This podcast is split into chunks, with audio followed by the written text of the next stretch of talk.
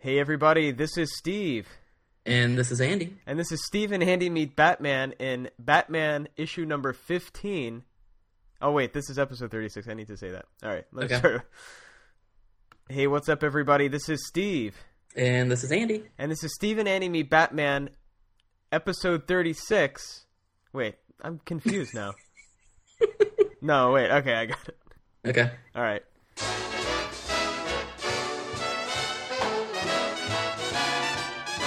Hey, what's up, everybody? This is Steve.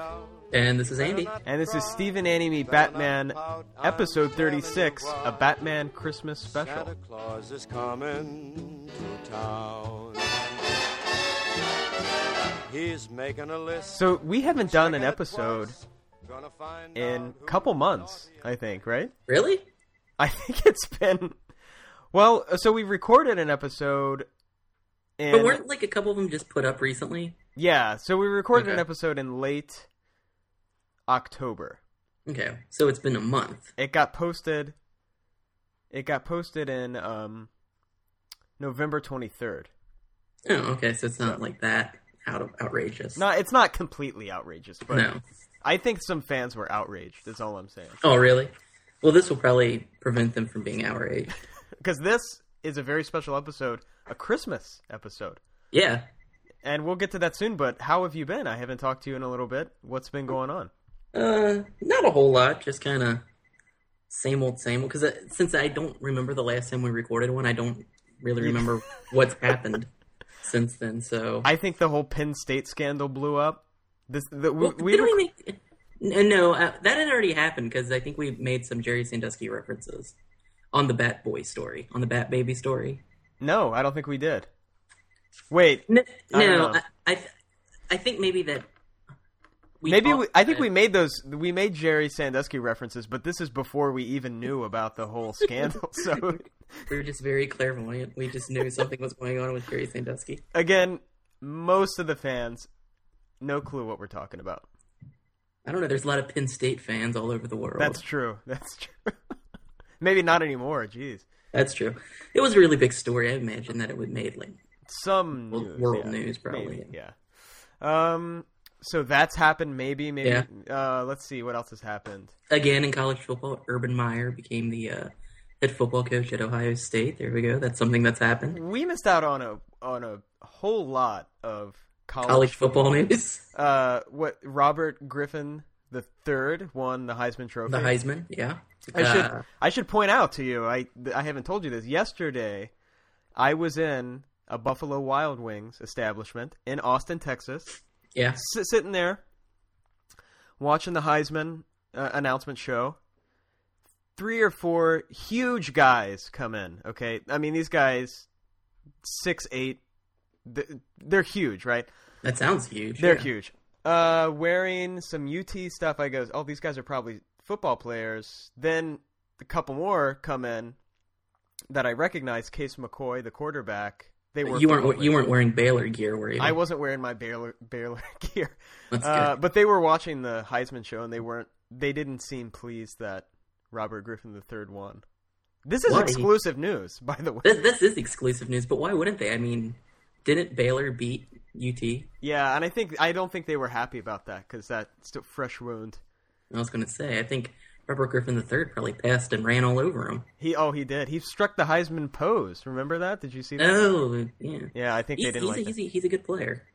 I would have said something to the team like, you know, hey, what's going on? I don't know, like, you know. I think they they recognized me from the show. That, prob- that wouldn't surprise. And they were probably nervous about saying something to you. Yeah, They're and I "Oh, didn't want to associate them because you know they kind of suck this year. I don't Yeah. I don't associate with this. We know it's funny. I was in a, in, in the uh, the Ohio State bookstore once, and uh, I was returning a book. I was uh, I was with my wife, and we were standing there, and uh, there were I don't remember three or four super tall guys like standing in front of me, and they were also returning books. But whereas I was selling my book back, they were literally just like returning it because it was like a rental book. Okay, And uh, and I was like, man, what's the odds of all these tall guys standing together? it was just a bunch of tall guys. That's yeah, what, she was like, no, they're you know, they're you know guys from the basketball team, and uh, uh, I don't remember who all they were, but I think there was a you know uh, Jon Diebler was there, and uh, and some other ones that I can't recall off the top of my head. Greg but, uh, Oden. no, no. No He has never picked up a book in his life. Who are we kidding? and then he was there way before I was. Oh, okay. Um, and yes, he's probably never picked up a book in his life. Uh, but uh, that you know, I think they recognized me too from uh, Steve and Andy, Hey Batman. This was probably before we even started the show. They're like, "Who's that really short guy?" And they're like, "I think that's Andy from Steve and Andy. Is that Andy? He's short enough." What are the odds of these two short guys walking around returning books? Um, we, I think we started the show right as you moved to Columbus, so hmm Yeah, that's when I think that that's when the show was Steve and Andy meet Seinfeld. yeah, yes, it was. So we're getting in the holiday spirit here. Have you? I mean, what do you do to get into the Christmas spirit? What I mean, are there movies you watch? Is there? Well, actually, that's that's funny because you say movies. Um, I did every ev- every uh, day after Thanksgiving, my uh, my wife and I we put up, and this is from back when we were uh, dating to now. So we put up our Christmas tree, okay. and and we watch Die Hard. That is a fantastic Christmas movie. I have to say. Yes, it is. But that is that is our Christmas tradition. That's a great tradition. I, I like that a That's lot. that kicks off the Christmas season. It's like Christmas tree, John McClane. So you have two cats. Yeah. How do you deal with cats in a Christmas tree? Because it's been an issue for me so far. Uh, well, you know, Kitty just kind of wants to lay underneath it. Yeah. Shemp wants to get into it. Yeah. See, this is the problem, Uh, right? Yeah, and uh, and well, your cat's just a tiny baby kitten. Uh, Shemp's, you know, he's a big fatty. Shemp's a fatty. That's right. Yeah, yeah, he's a big fatty, and um, and we have a fake Christmas tree, which I'm assuming you guys do. Yeah, it's not. Yeah. and um, Shemp and even Kitty, a little bit to a certain extent, are now like wanting to chew on the the Yeah. faux branches and the and I guess it, I guess it's making them throw up every morning because every morning there's a there's a new pile of puke. And it's got like little uh, pieces of green yeah, like little pine little, cones in little there. fake Pine little little fake pines. Yeah, little pine needles. And um, actually, so far it hasn't been too bad. In in years past, he's been a lot worse with knocking the trees over. And um, I used to have some uh, glass Star Wars ornaments that have been shattered. From Yeah. hitting the ground. We didn't even put ornaments up. it's just a it's just a blank tree, an empty it's tree. it's just a naked tree with some lights. Does it look like the one from the Charlie Brown Christmas? It it looks pretty pitiful. I'll take a picture of it and, and post it on um our Facebook page. So Alright, well, I might we might have to take a picture of our Christmas tree too and put it up because Yeah, ours, I has, ours has stuff on it. Has some Star Wars ornaments and I think people and- are wanting to see that for sure. Yeah probably Um, Godzilla. Godzilla. I have like three Godzilla ornaments. that because when I think Christmas, it's Godzilla. it's Godzilla. Yeah. Speaking of Shemp, Yes. Three Stooges movie, the preview is out. Yeah, I, wanted, I was actually wanted to ask you about that. I we haven't really talked about this. I mean, what do you think? I, I almost have no words for it. You can't. And you know what's funny is like you would think I'm a big Stooges fan because you know my one cat's name's Shemp. Yeah, Actually, I'm not a huge Stooge fan. you're not a you're not a huge Stooge fan. No, no, no. Um, I'm a huge fan of the band, the Stooges, but not of the uh, the, the the comedy group. Um, although I do prefer the Shemp era more so than the other ones. hmm Um, but this movie looks horrible. I guess, I guess I, there are no words to describe Yeah. how bad it looks. no. It looks. I can't even believe this movie was made. What I can't believe, uh, I, I this is what the most shocking part about the whole thing to me is, is that Larry David is in the movie.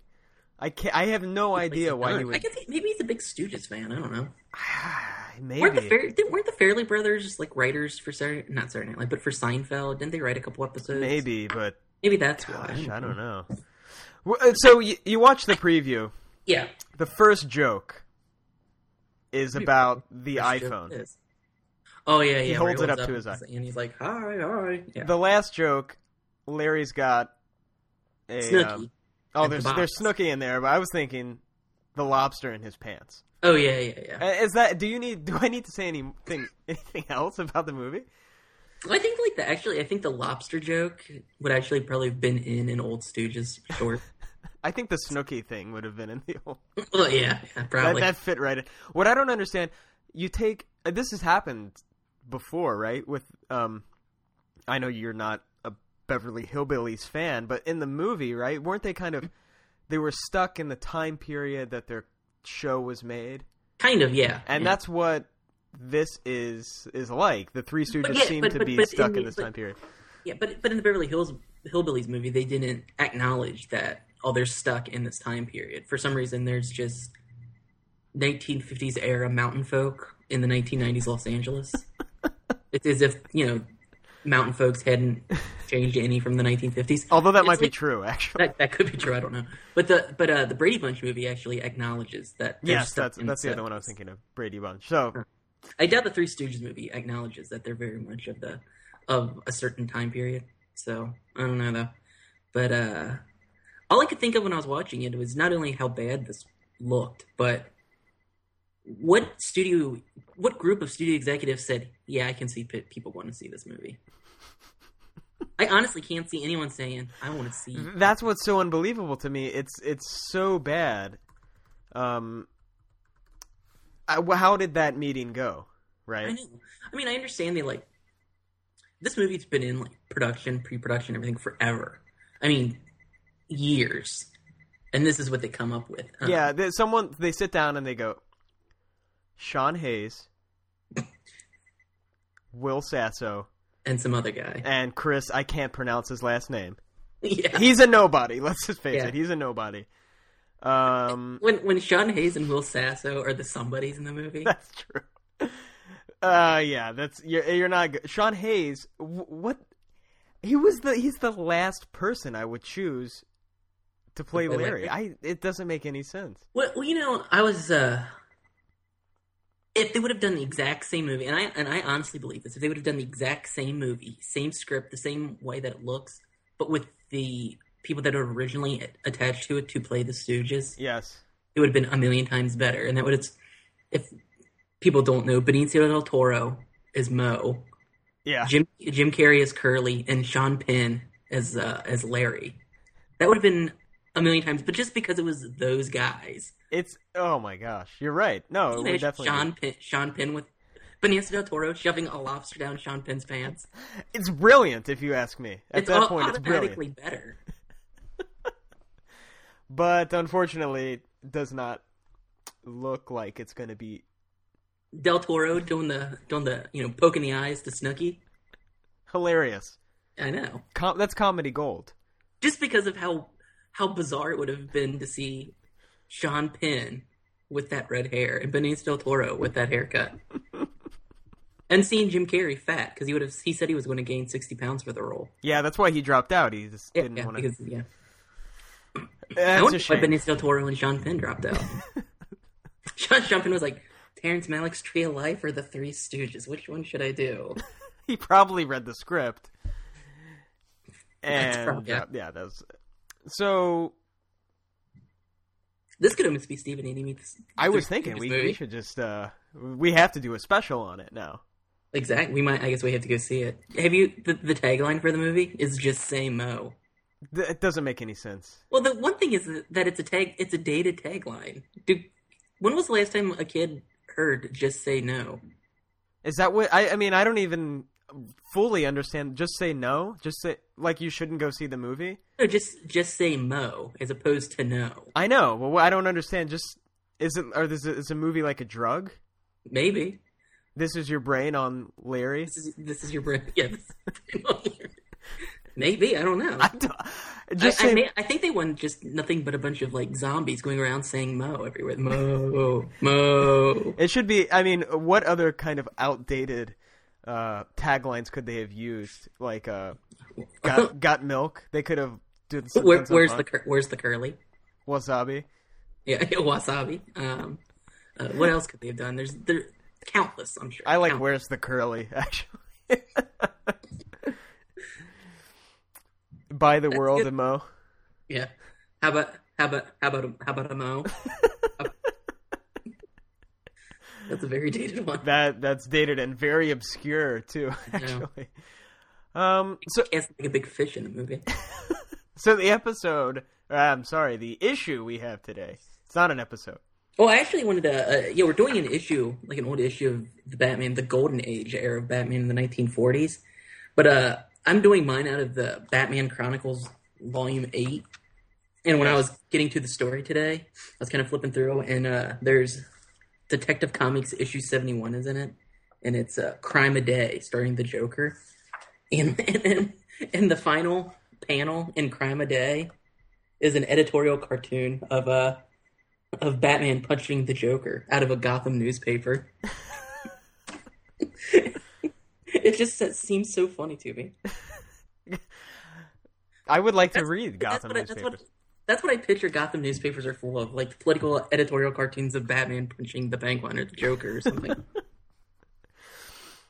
I would I would think that's definitely true. Yes. Um, Chief O'Hara. Oh, there would have been a great one of uh, Egghead asking O'Hara for the egg tax. that would have Would've been oh, a whole series of editorials on the That would have won the. Pulitzer Prize. So before we get into this issue, we should talk about our new. It's kind of a mini contest, Yeah. right? The mini contest. I, I mean, I'm calling it the Harry Comer contest. Well, I, I mean- think everyone is. Yeah, that's true. Uh, That's and when I say I'm, I mean the mass media is calling Yeah. it the Harry Comer contest. Yeah. This I think- contest, I think Perez Hilton was the first one to call it that, wasn't he? Didn't he have like a picture of uh Yes. of Harry Comer and he had like used MS Paint all over it? and a picture of me and you. Mm-hmm. So this contest, you can win Harry Comer's prize that he did choose chose not to accept. Uh, this prize is Gotham. I'm sorry, uh, Justice League Detroit, where Aquaman leaves or refounds the Justice League. He he disbands the original Yes. Justice League and he starts the new Justice League with a bunch of kids and he does it in the Motor City, Detroit, USA. Maybe this should be called the Rick Davis. This should be. I was thinking Rick Davis probably should have been in the uh, Justice League Detroit He might have been. Yeah, I think he's Vibe actually. five. Yeah. Um, Did he ever wear that outfit in your dorm? Uh, so, maybe, maybe I didn't never really noticed. What was that shirt that he wore? Like at the end of the issue, he was it was like a it was like a purple tank top, and it said like poncho on it or something. Like that. Are you talking Rick Davis, my former roommate, or uh, Yes. or Yes, it was. okay, yes, it was a purple tank top. That's poncho on it, whatever. I think it's an honcho. so this this issue of this fine uh, this fine story can be yours. All you need to do, and here's how the contest is going to work. Here's how the contest is going to work. Just invite your friends to join our Facebook fa- page, facebook.com slash Steve and Andy, one word. The more people you get to join, or the, whoever gets the most people to join wins, right? That's that's how you win. Yeah. And you win this comic, and maybe I'll throw in something else in the in the package. I don't know. You never know. Who knows? All you need to do is just invite people to join, and we're, we'll use the honor system, and we'll know Yes. if you're lying. Yeah. We will. All right. Are you ready to get into Batman number 15? Let's do it.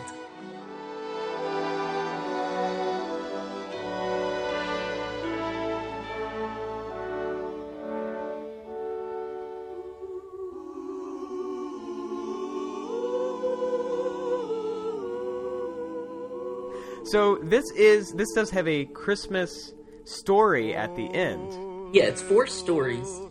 Uh, four long stories. This this is a lot of comic. It's four 13 page stories. so that's like fifty two pages of story. And then there's probably who knows how many story I mean pages of letters columns and advertise you know in-house advertisements and goofy stuff on the back like you know x-ray glasses and stuff. So and, and it's all 10 cents. That's that's a lot of bang for your 10 cents. Considering today it's like a 20 page story for 2.99. You're a kid. It's December. Uh, Christmas time. Yeah. And this is a February March issue, but this probably But we know it actually came out December. Um 1942. You're in the newsstand. You got 10 cents. You're And buying. you know, in, in 1943, 10 cents isn't coming easy too. You're you're you're you're shining some, some shoes. You're Let's working down in the coal mines, 12 years old, 10 years, 8 years old. You're almost dead. You're. You got you, you got your week pay, which is 50 cents. if that, Five- if uh, that. you- You're well, I know lucky. That's You got you're spending your whole week's pay on this issue, and you know what? They give you your money's worth. They do because they know. They know. They know that kids today aren't working, and so they don't feel the need That's to go right. above and beyond like they did back in the uh, late 30s and uh, early 40s. And he, they really do go above and beyond. oh, just look at the cover. Oh, I know. The cover is you see Batman, b- bright yellow letters. You, He, he's operating a Gatling gun with, uh, with Robin, and it looks like they're doing it on a on on just like a normal beach. When I look at it, it doesn't make me think of that they're on the battlefield or even like like the beaches of Normandy. It looks like they're on like the beaches of Coney Island. they're Batman, smiling yeah, and everything, you know. Batman's Just- firing this gun. Robin's loading in the bullets. Oh, it's fantastic. It says, "Keep those bullets flying. Keep on buying war bonds and stamps." You know what? I after I read this issue, I bought some. I bought some war bonds. I wish I, I wish I would have done that. I, I didn't think of doing it. I, I wanted to. I was like, man, I want to get some more bonds. but uh, but but alas, yeah. So yeah, there, like you said, there are four stories. The, only the last one has anything to do with Christmas, and even Yeah, then, I would say it's weekly related to Christmas. But but really, all three, it's it's like a Christmas present. Yes, it is. So, and I would say they they build up to the last story, and we'll we'll get to we'll get to. And, and each story has at least one outrageous panel. Oh my! At least one. Yes, absolutely. Uh, the first story, titled "Your Face Is Fortune," I would say the the splash panel is the most outrageous panel. In the story, I don't know. I think there is one that's more outrageous. That's in this particular story. That's a little bit later. so this is a Catwoman story. We we the splash panel. I wish this was actually in the in the issue. Uh, do you want to do the writer real fast? Oh yeah, let's get some info. Okay, Your Face is Your Fortune is written by Jack Schiff, penciler Bob Kane, inker Jerry Robinson, who just recently died. Uh, So this is also our tribute episode to Jerry to, Robinson, to Jerry Robinson. That's true. creator of Of the Joker the and Joker Robin. and Robin. Yeah. Yeah, so And um, so probably all the art was done actually done by uh, Jerry Robinson. yes, Bob Kane probably did like invisible pencils, and then he, and then he looked at it. yeah. That's it. so the splash panel. We see Catwoman. This is not the Catwoman that we all know. She's wearing a. She looks like my cat, with with a female body. She's Yes. wearing like a real life cat mask. It It's might like even. a mascot. It's like a mascot, like a college mascot, cat mask. That's she looks a little like the Nittany Lion. In fact, She does. She's yeah. She kind of does. She's, But she's like purple, not brown. Yeah, she's uh, wearing this green dress, uh, kind of an orange cape, holding a box of jewels, riding. It seems to be a flying cat. A That's the- giant flying a cat. A giant flying cat. Batman is chasing after her in the Batplane on the but he's wing. on, yeah, he's on the wing. It's it's exciting. This got me pumped up to read this story. so the story opens in the modest apartment of Elva Barr. Any relation to Roseanne Barr? You think? I was assuming it was Roseanne, actually. Her alarm is going off. She's waking up in the morning. It looks like it's nine o'clock, so I was thinking no, maybe a little late of a start for Kind Elva of. there. Yeah. A especially tiny since she bit. complain. Especially since she complains about waking up so early. So she gets dressed. She's wearing this. It's the most bizarre thing I've ever seen. A red. The the dress isn't so bad. She's wearing this no, red it, dress. it's her. It's her green Shriner's hat. It, it looks like a birthday hat almost. Did She- you notice that she gives her cat a bowl of milk, but she places it on the, arm of a chair? That's like a horrible place to put something. and it's a giant fruit bowl sized bowl of milk and she says uh, sorry i have to leave for work you know here's some milk hope you don't go hungry she goes and has breakfast at a diner And the first thing that cat's going to do is knock it on the ground. It's on, the, it's on the edge of an arm of, of an armchair. uh, she's gonna yeah the cat will starve to death so this we were kind of wondering who this person is she's riding the subway going into work at uh, Between two fat guys. the subway is filled with fat people in Gotham. She goes to work at a beauty salon. It's a swanky salon. In fact, It it, it says in the swank salon, the day begins. She's giving uh, facials to old ladies. Don't don't laugh. It Um, looks like she's giving one a back massage or like massaging his shoulders. Uh, she's you know listening to all these old ladies goth- gossip. Uh, she and at the end of the day, she's very tired. So who is this this person. We find out, of course, it's Catwoman.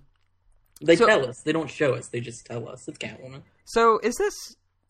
Was she using this name, Elva Barr? I I, I think so because later later in the in the story, Elva Barr is in quotes, ah okay. So, so, this it makes is a me fake think name. Okay. yeah, that's her fake name. Um.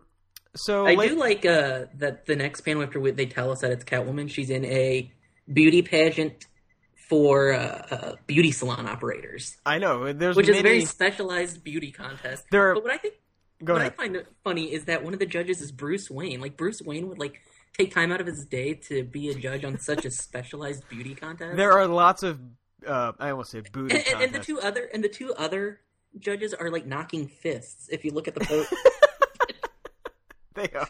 it says, "Isn't she a knockout?" And they're, and they're like knocking fists. So we're at this beauty contest for beauty salon operators. Uh, Bruce is there. He's a judge. I think he's a judge in all the beauty contests. That's probably probably part of his role as being the richest man in Gotham. We see Elva Barr, and Bruce recognizes her. He says, "It's it's Catwoman. What's don't?" He says, "Don't tell me she's turned over a new leaf." He's he's upset about that because he likes He- chasing the Catwoman. He refuses to believe that any criminal can, So of course their ways.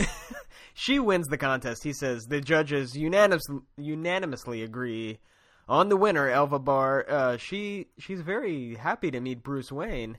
She's thinking to herself, she's fallen in love here. Um, he, he seems interested in her. He's you know kind of hitting on her a little bit. The next morning, we see Linda Page, who at the time Bruce's girlfriend. Now, now, now, it says here, it says next morning somebody else is interested in Elva. Lovely Linda Page. Now, I know that Paul McCartney was married to Linda McCartney, but I like to believe that the song on the McCartney album, Lovely Linda, is about Linda Page. I would, I yes, he he's a big fan of Batman, especially the Golden Age. yeah. So she's reading what appears to be just a giant piece of paper that says "winner And she, has a of." bo- and she has a bottle that says A in the background. Yes, that I, I was. Well, yeah, everybody's drinking milk in this issue, as we'll see later. She has a yeah giant bottle that says A. I guess that's her breakfast. She's drinking A juice. she is looking at this. She's upset. Oh, so this is who Bruce thinks is beautiful? Well, you know, she's not that hot, is what Linda says. Um, you know, he's just a judge, Linda. and it's his Jeez. job. He had a, he had a. She doesn't operate a beauty salon. She, she couldn't. She couldn't be in it. I'm sure if she was in it, he would have voted for her.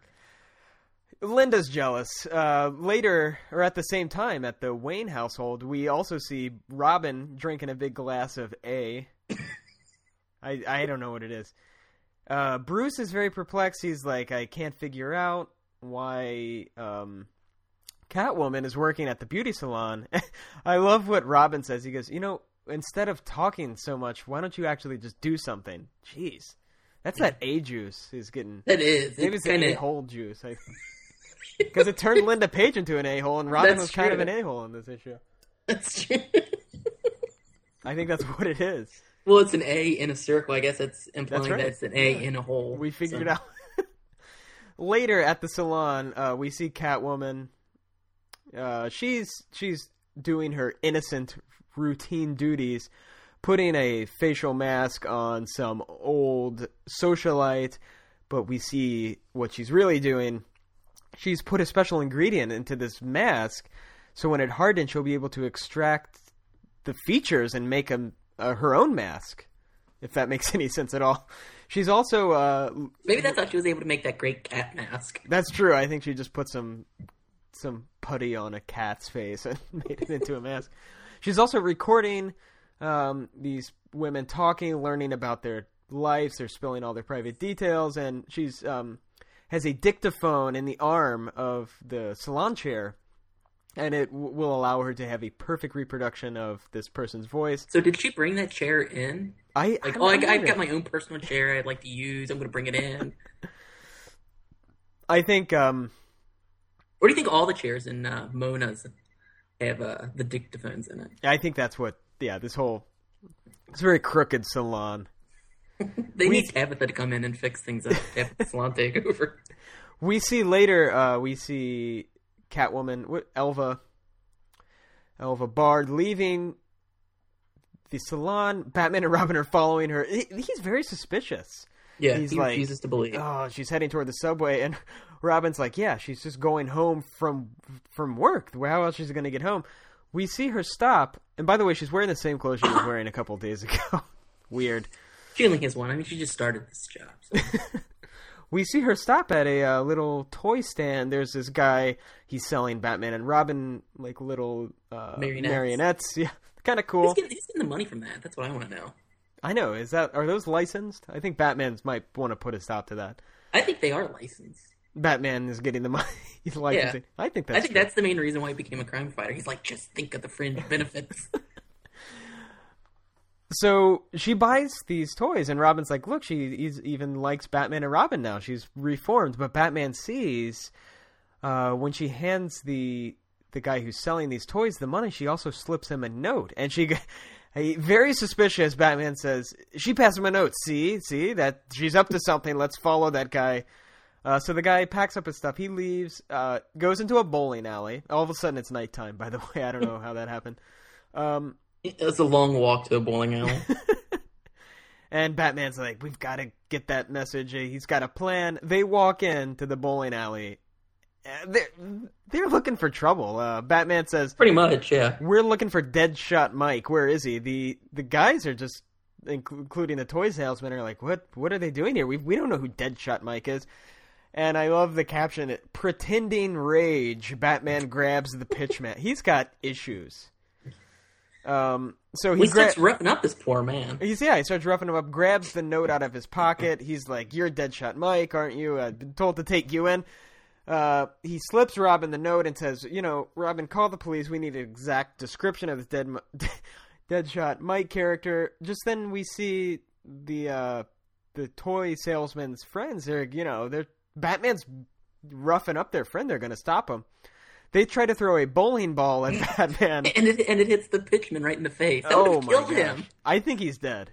That would have killed him. died. Did you notice what the pitchman's name was, though? The toy salesman? I didn't catch his name. What was it?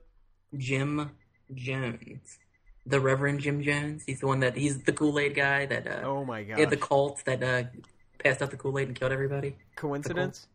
I don't think it is. I mean, granted, that happened like 30 years later. No, it's But not. I like to, I, I like to think that, He was inspired by this issue. yeah, that he was, yeah. So uh, So the pitchman's dead because he was hit in the face with a bowling ball. Batman throws him and another guy down the lanes with a strike. He's very proud. He's like, "Look, I just made two strikes." Those guys. That looks like it hurt. There look like there's an explosion at the end of the bowling lane. Well, the one guy's already dead because he's the other guy launched a bowling alley straight at his face. Robin punches out another guy. Um, he said he has a fist he can spare. Wah, wah. He slips the note back in in the toy salesman's pocket. He says, "Oh, we got the wrong guy. Sorry." And Batman's like, "Oh, whoops." And they leave. He's like, "Sorry, guys. See you later." And he leaves with a smile. That's the thing. Batman leaves with a smile. He just beat the shit out of these three guys that are, for all Batman knows, innocent because he doesn't know about the Catwoman plan yet. Yes. So he just beat these guys into submission for no reason. Oh, and he's proud. Oh, he is yeah. happy about that. I like to think that he that's what he does for kicks. When he can't find real criminals, he'll just go into like bowling alleys or pool halls and ask for Deadshot Mike, and then just start beating people up. That's what he does. Outside the bowling alley, Robin says the message that Catwoman gave to the the salesman. It just said, uh, "It said, quote, get ready for action at the Maypoint wedding tonight." Hmm. I, I, I don't know what to make of that, but Batman, Batman's like Maypoint wedding. How can the Catwoman get in there? He's, you know, he's got to stop this. He, he knows she's up to no good. Meanwhile, in it says in the hidden lair of Catwoman, I think it's just her apartment. She's putting on the mask that she made from the socialite. Her plan was to become Grace Arnold, society editor of The Globe. So she's going to sneak into this wedding and steal some stuff. Okay, that's the plan. Not nothing fancy. No, Besides the mask that makes her look exactly like society editor, editor Grace Arnold. So and she even has the same body build because you know, from just looking at uh, uh the the uh, what's her name, Grace Jones, Grace Arnold. Grace Arnold, Yeah. Mm, Grace Arnold's uh, uh, body build at the uh, salon. It was nothing like uh, Catwoman's hourglass shape. That didn't. That you know, no one thought anything of that. I mean, Grace Arnold's like a frumpy old woman. Later that night, at the lawn of the luxurious May Point estate, we're we're seeing this fabulous wedding between May Point heiress and Captain Goodrich. He appears to be a uh, a Navy guy. Uh, there are all these wonderful presents, this shining silver. They've got guards there. It says it's nighttime, but it looks bright out to me, so I don't know. So whatever, Yeah, what, make make of that what you will. We see Catwoman show up disguised as Grace Arnold, the editor for this this newspaper. They're like, "Oh, come on in." She's like, "Oh, yeah, let me bring in my photography crew here." They have this giant it looks nothing like any kind of camera I've ever seen. So that didn't raise any red flags with the guards. So I guess whatever. The ceremony begins. The couple starts walking out. Um, they could have just stolen the stuff and not made a big deal of it, but instead, you know, they turn their cameras are actually guns. Of course, they start trying to shoot the guards. Uh, but just then, Batman and Robin swing in. I from I don't know where their ropes are attached. You'd think Bruce and Dick would be guests to the wedding. Yes, that's what I would have thought. I think that's what Bruce was a little upset about. Um, he, Bruce kicks. This is the same guy. He he lived. The guy who just got the bowling ball to the face. Batman boot to the face. They'll look like it hurts. He wants to kill this guy. He wants this guy dead. And of course, Catwoman's now. She's changed out. She's into her weird Catwoman cat mask gear. We'll put a picture of it up on her Facebook page. It's disturbing. It is. Uh, we- we should Batman, put a warning. Batman throws a guy into a bush, and he says like the the worst poem ever. Roses are red, violets are blue, but when you get up, you'll be black and blue. Not great. Yeah. He's definitely not a wordsmith. No, he's not.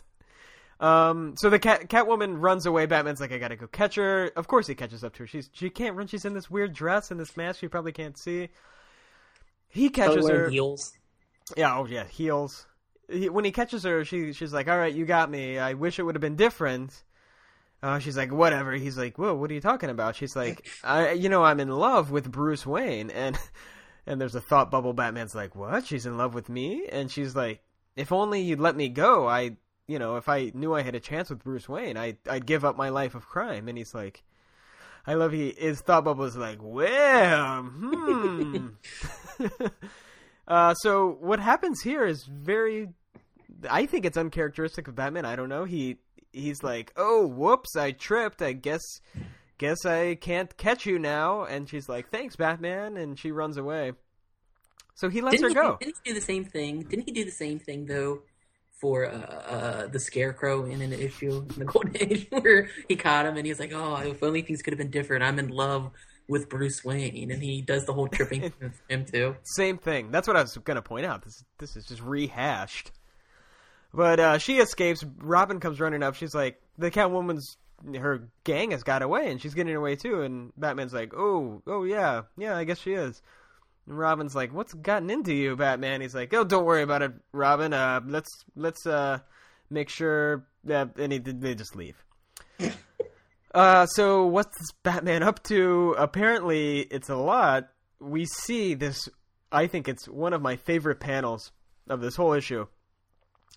We see Bruce Wayne. He's now court, uh, courting beautiful Elva Barr, Catwoman. He's trying to set her straight, so to speak. I think when she means "I'll go straight," he's like, "All right, challenge accepted." He's we see he's taken her to these fancy cocktail bars. We see they're dancing by a it looks like a large clarinet. palm tree. There's a guy playing a clarinet. We see they're going on horseback rides at, at That's my favorite one. That's my favorite one. Is the horseback ride. When Bruce needs to woo a lady straight, he does it right. That's that's all we need to say, right? Yes. Uh, the Yeah, next, he, he, he pulled out all the stops. The horses, the cocktails, the clarinet, the giant palm tree. oh, nothing, no stone left unturned. God knows what else they've done. This is only And when what he they can and- fit in this one yes, panel. And when he wants to cut, when he wants to cut someone loose, he breaks out the cardboard cutout of the of the two people kissing. classic, classic Bruce move. We see uh, a couple weeks later, Robin's reading the newspaper and he sees the announcement of Society Playboy is engaged to beauty contest winner. Uh, this very specific beauty contest, though. So Bruce, I guess he asked uh, uh, Elena, whatever her name is, Catwoman, Elva Barr, to marry him. Uh, Robin's surprised. He goes, "You can't do this. You. What about Linda, your girlfriend?" And And Bruce- he says, "What about us?" that's right. he does. Robin's like, "What about Linda? What about? Oh, what about me and? Oh, I don't even know what to make of that. Actually, Robin. Hmm. He was very upset. he looks concerned. Look at his face. Bruce, the most stuck-up look on his face. He goes, no, it's like I could give a shit. You know? You're too young to understand these things. Uh, later at the Catwoman's hideout, she's in her full cat garb. She's like, "Look, I'm engaged, giving up my life of crime." She's telling all her goons this. The, one of the goons says, "You know, Bruce Wayne, he's in love with Linda Page. Everybody knows that." This goon reads the gossip columns. He yeah, he's it. like a huge Grace Arnold fan. She slaps him in the face. By the way, this guy is getting slapped in the face. That's the same guy. Taking a bowling ball to the face, a boot to the face already. Now a cat slap to the face. It's harsh. It is. It is when you're Jim Jones.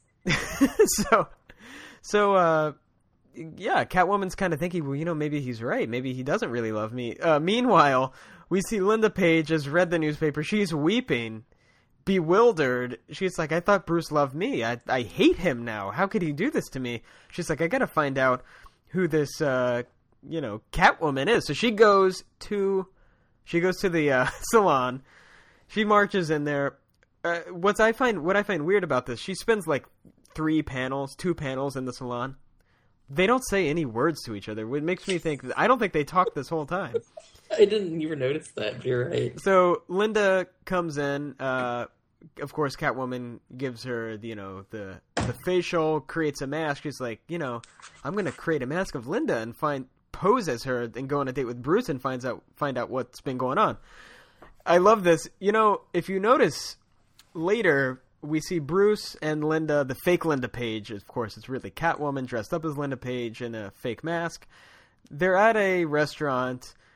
Do you notice what she's wearing? She's wearing the same red dress that Catwoman. The only I think she only owns one red dress and the cat suit. But she's but she's wearing a different. yeah, it's a different hat. That's that's true. I'll give her that. Yeah, she's actually wearing Linda Page's hat. When you look at the previous page, the previous page, I Oh, think really? she stole it. That's attention to detail. Yeah, she probably stole it. Uh, she's asking. But even even though the the real Linda Page is only shown uh, like in a panel at a time, yes, like you only see like one panel of her and you don't see her again until for a while, and then you see another panel. She's always wearing a different dress. that's Linda Page, socialite. But see that that's what they're showing. She's got money, and Catwoman is you know a career girl. You know, That's she's a working girl. Yeah, it's a. So uh, the fake Linda Page, Catwoman posing as Linda Page, is asking Bruce, you know, I see that you're uh, engaged to this Catwoman. What's what's the deal? And Bruce is like, well, I'm just doing a favor for Batman. He asked me to do this. You you gotta trust me. The engagement's not real. How many women do you think he's told that to? I, oh, well, Batman has me doing oh my this. gosh. Okay, imagine. Of course, this is Catwoman. She storms out. She's she's like, well, whatever. And Bruce is confused. But imagine this is the real Linda Page, and you or okay, you, you're. Imagine you're engaged to someone. You read in the newspaper, okay, um, they're or you're you're dating someone. Imagine you're dating someone. You read in the newspaper they're engaged to someone else. You go confront them about it, and they said, "Don't worry, Batman asked me to do it. I'm just doing a favor for Batman." What, does he really think that will smooth things over with Linda? It doesn't make any sense. He obviously does. and it didn't. It didn't work. No. Uh, even with the fake Linda, the Catwoman, she she leaves. Bruce Wayne comes back. Uh, Bruce Manor, we see Robin kind of relaxing in this weird chair. He said, "Hey, uh, Linda called. She says congratulations on your on your uh, engagement." And and he's like, "Linda, I just met. I just you know had dinner with her. That's impossible." Then he realizes his plans have been spoiled. The, that was Catwoman dressed up in a mask. Rob, Robin says, "No, I guess I'm too young to understand these things." Batman explains that uh, Catwoman has been creating masks and going around pretending to be people, and Linda was at the beauty par- parlor, and Catwoman took her place, and now Catwoman knows she's not going to abandon her life of crime. Now she knows that Bruce really. Uh, what, what was his end game here? Is what I want to know. Why couldn't he have just caught her I don't know what. letting her go? Honestly, like, was he just kind of like fake marriage so she would stay out of crime? I don't know. I think he was planning on capturing her the entire time. Maybe. I don't think he was like fake marriage. Oh, she'll stay out of crime. She'll never know. No, I think he was thinking, oh, she'll screw up somewhere along the line, and then I'll catch capture. her. But why couldn't he have just captured her when she first Ah, did the crime a and caught her? That's a great question. That would have been a lot easier for him to do than going to all of this bizarre planning. We see, uh, of course, the Catwoman's back up to her old tricks now that she knows that Bruce isn't Look in at the love with front her. page of the Herald, though. We see the That's a Gotham Herald. that's a dynamic front page. the Gotham Herald, Catwoman robs society gathering. It's just a her face and the cat mask exploding on the front. I, I don't know how else to describe it. We'll put the panel up, but That's what it is, exploding. if I saw that, I'd buy that. I'd buy that newspaper. That's why the editor did it. He was like, "We've got every everyone's got this story. We got to set ourselves apart. Let's have her exploding out of the front page." I love the names of the newspapers. Okay, you got the Herald, you got the Gotham Gazette, and you've got News. Well, One of the, one of the of newspapers is low, named News. yeah, that, that's that's like one of the low rent newspapers. they got nothing. Or just the news. So Bruce is upset. He's like, "We got to stop. She's she's disappeared as Elva Barr. We how how can we stop Catwoman?" And Robin just is thinking to himself, "Maybe I'll have some news soon." And he's because he's upset. Bruce told him he was too young to understand. He's like, "I'll show Bruce." We see uh, Robin. He's been kind of going to the bowling alley where these these gang members are hanging out. He's setting up the pins. I don't know how he scored this job at the bowling alley. uh, he sees he's been spying on Jim Jones. Um, he he knows what Jim Jones is up to now. Okay, the next three panels. we'll just put them up. Okay, you have to see them, but The face the- that Robin has when he first like, so where do you think you're going, youngster? yeah. and we- we- Robin's what we need to face. we need to set these panels. Maybe the strangest panels of any comic.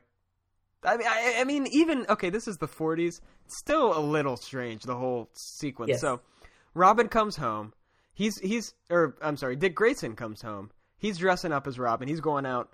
Bruce sees him there. He's like, well, "Where where do you think you're doing?" And and he's like, "Oh, I'm just gonna go stop Catwoman because I have this new info on her now. But I, you know, I guess you could come too. But maybe you're too old to understand." Next panel. Robin. I don't even. I mean, Bruce is spanking Robin. That's all there is to say. And it's And not. what makes it even more weird, the picture behind Bruce Wayne. It's a picture of an. Is that an airplane? I guess. I think it's a fight. I think it's a fighter plane, but I'm not 100 percent for certain. Not sure about that. Um, yeah, Bruce says, "Look here, you little brat. What have you been up to?" Uh, and Robin's like, "All right, I'll talk. I'll talk." What's actually, it goes speak up or you get a spanking. And then the Robin word balloon, but the word balloon is pointing to Bruce's mouth, so it says, "Hey, don't hit me. I'll talk." that's true. Oh, that's true. so I think Bruce is just talking to himself. he's gone insane.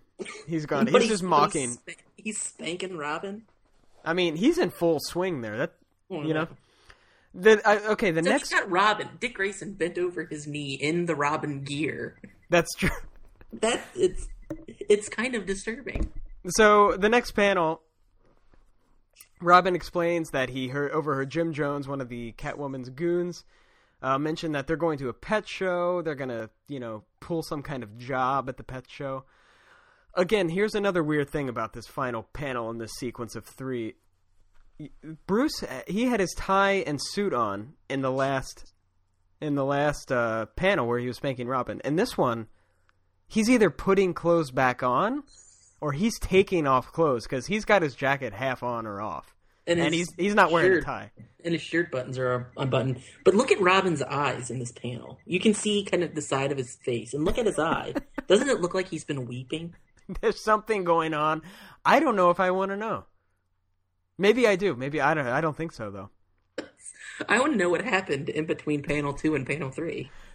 Uh, this is the the jumps in these three panels are. You got All, I, all I know is that I. I think I've read somewhere that Jack Schiff was Jerry Sandusky. Maybe. The, the, okay, so the point is, Catwoman's gonna uh, gon- going to do some kind of crime at a pet show. So later, we see the pet show. I, they say it's a um, strange assor- assortment of pets, but it looks like you got a dog, couple of dogs there. You A got a bird, and the bird is is owned by this sea captain who's you know taught the bird to say like anchors away. It's not that impressive, honestly. What I guess what they mean when they say it's a str- like a strange pet show is the fact that the building it in doesn't have a roof. That's what's very strange about it. Yes. Um. So we see, of course, the Catwoman. Catwoman's dressed up as one of these socialites there. Uh, of, but Batman and Robin are also dressed up. They've brought a penguin, and I. This is funny. So Robin says, "You know, you, the way you're sticking near that penguin, you think we're after him instead of the Catwoman." Little penguin name drop there, and Bruce is like, "Cut it out." Did you just, did you? No, no, it? he's been he's getting kind of sassy with I know, Dick, you know. So eventually, Catwoman reveals herself. She's in the Catwoman garb. They're here to, I guess, steal these cats and ransom them. That one of the goons says it's a dog napping. This and and then of course Batman and Robin pop out, punch Jim Jones in the face. How many times has this guy been punched or hit with some object in the face? We need to post all of the panels that he's been taken into the face. He'll need facial reconstruction surgery. I'm surprised he's not permanent brain damage by now, but He might, you know, and maybe he just keeps going. So uh, they're punching guys out. They see Catwoman's escaping, or no, wait, the the goons are just got their guns out, you know, guns blazing, and Batman's like, "What are we gonna do?" We Catwoman's escaping. Just then they hear they hear the goons hear some other person. They think someone's behind them, but of course it's just the talking parrot. I like the captain, even though the guns have been blazing, he's just there laughing. Right? know, the captain who owns funny. this parrot.